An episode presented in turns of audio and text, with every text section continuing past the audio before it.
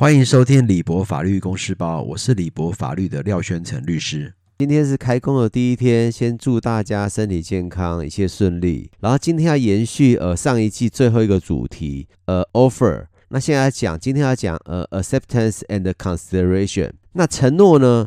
承诺基本上有普通法下的承诺以及 UCC 下的承诺。那根据普通法呢，承诺必须与邀约完全一致。那若不同呢，视为对邀约的拒绝及反邀约，这就叫做 a mirror image rule。但在 UCC 的规则下呢，就跟 Common Law 是不尽相同。它的 Battle of the Forms 就承诺呢，在 UCC 规则是明确而且在合理时间内的民事接受。那在 UCC 的规则中呢，只要承诺明确表达订立合同的意愿，承诺本身呢，并非一定要与邀约相同。但是 UCC 的规则取决于在另一方或双方当事人是否为商户。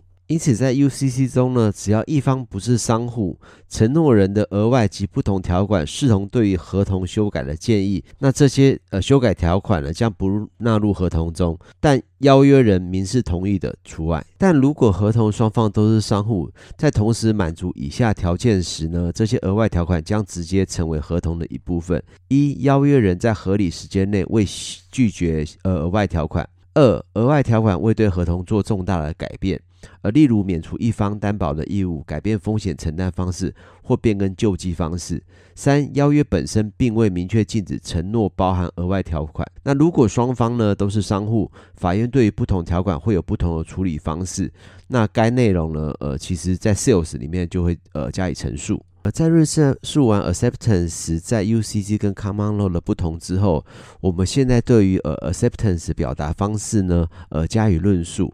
那通常情况之下，承诺人之承诺呢，必须送达至邀约人。那以下规则呢，将帮助确定承诺是否送达。一般而言，撤销及拒绝邀约都在收到时生效，但在特定情况之下，承诺在寄出时生效。在承诺的一般规则呢，在 Common Law 的一般规则是承诺在收到时生效。该规则适用于承诺直接送达邀约人。那在 UCC 的规则下呢，承诺可用任何在当时环境下合理的方式做出。再来，我们要论述 Mailbox Rule。那什么是 Mailbox Rule？有呃信箱规则呢？信箱规则适用于承诺人未直接明示告知或通知邀约人其接受邀约，而是用相关媒介进行送达。如果承诺人由信件送达，包括电子邮件及传真，承诺自寄出时生效。例如，你提议以五百美元的价格，呃，卖给我你的车子，那我立即发给你一封信，接受你的提议和一张五百元的支票。那只要把信封呢一投入邮件中呢，那我们成这个合同就成立了。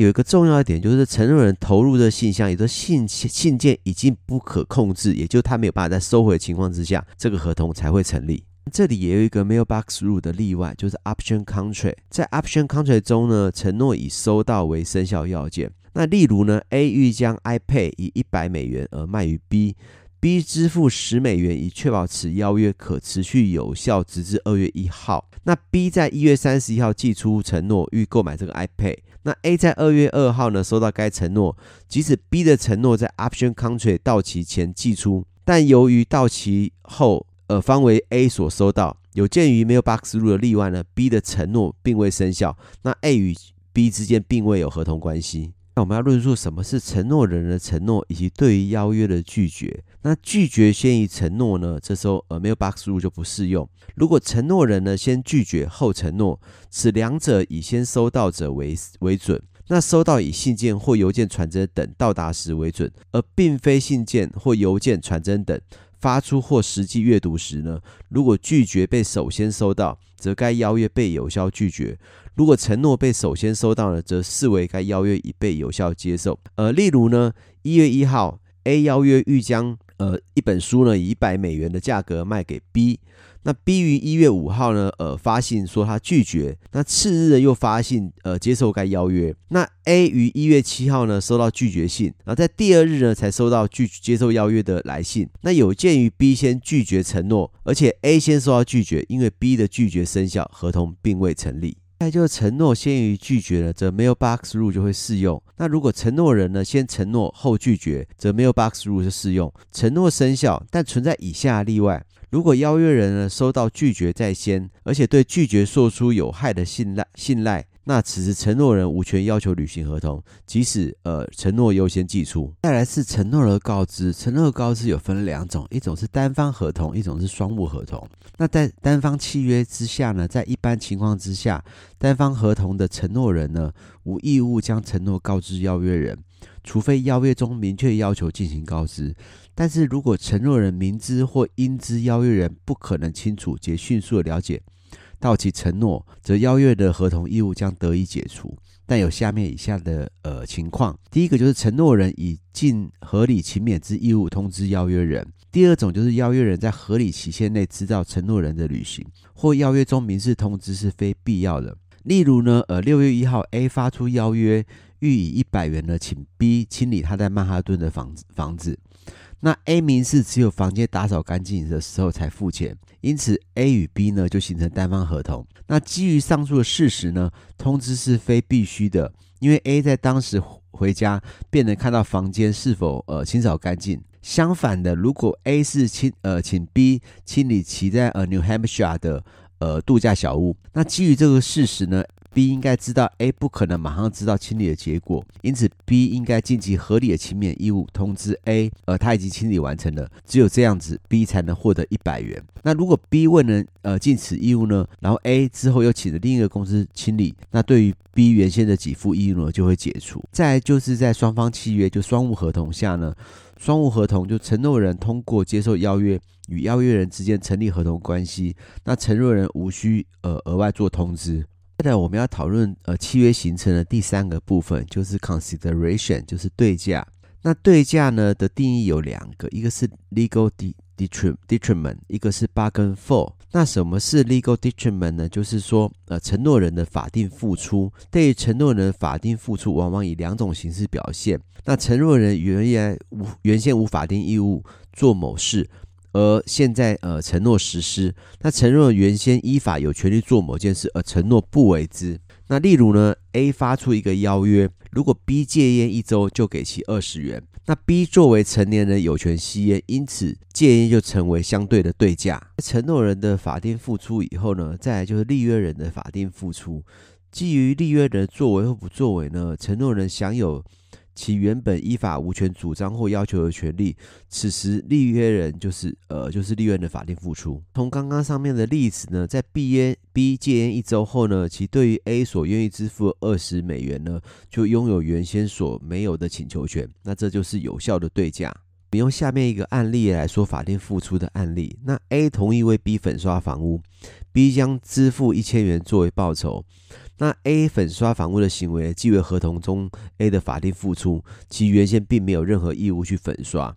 那 B 支付一千元的行为呢，就在合同中的法定付呃法定付出，就其原先并无义务给付。那如果 A 粉刷房屋仅仅是出于他的善心，则 B 就无任何法定付出，该合同就对 A 无任何执行力。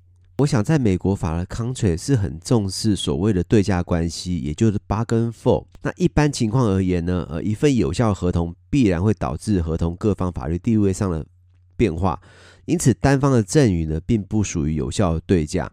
那类类类似的就是说，已经存在的对价呢，亦不是有效的对价。那什么是已存在的对价 （past consideration） 呢？那合同订立前就已存在的对价，或者道德层面的对价，都并非构成有效的对价，因为这些对价不能造成合同一方法律地位上的改变。例如，一月一号，A 送给 B 一幅画作为生日礼物。那三月一号的时候呢，B 订立合同称将其呃贩卖。摩托车于 A，那对价为此前已收到的生日呃画作。那由于该画作存在于合同买卖合同之前，摩托车买卖合同之前，那已经存在的对价，因此该买卖合同呢，那将因为缺乏对价而为无效的合同。至于充足的对价呢，是否是合同成立要件，其实并非所问。例如 A 以十美元呃卖一台呃一百万美金的法拉利给 B。那因为存在这十元对价，因此这个呃合约是成立的。再来就是经珍贵合同的修改，是否需要新的对价呢？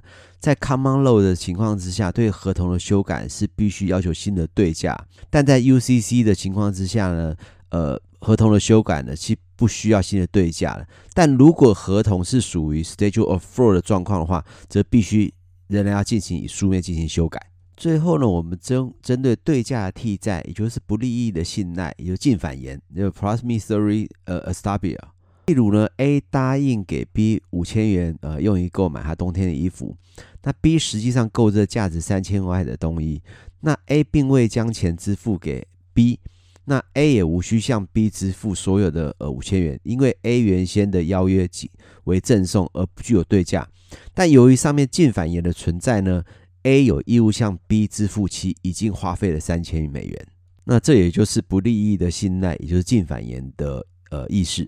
那今天呃所讨论跟上一章节所讨论的，就是在整个 contract law 下面的呃 offer acceptance and consideration。那基本上这在美国法下，也就是合同建立的构成要件，其实是非常重要的。我是廖宣成律师，如果大家喜欢，请订阅李博法律公事包。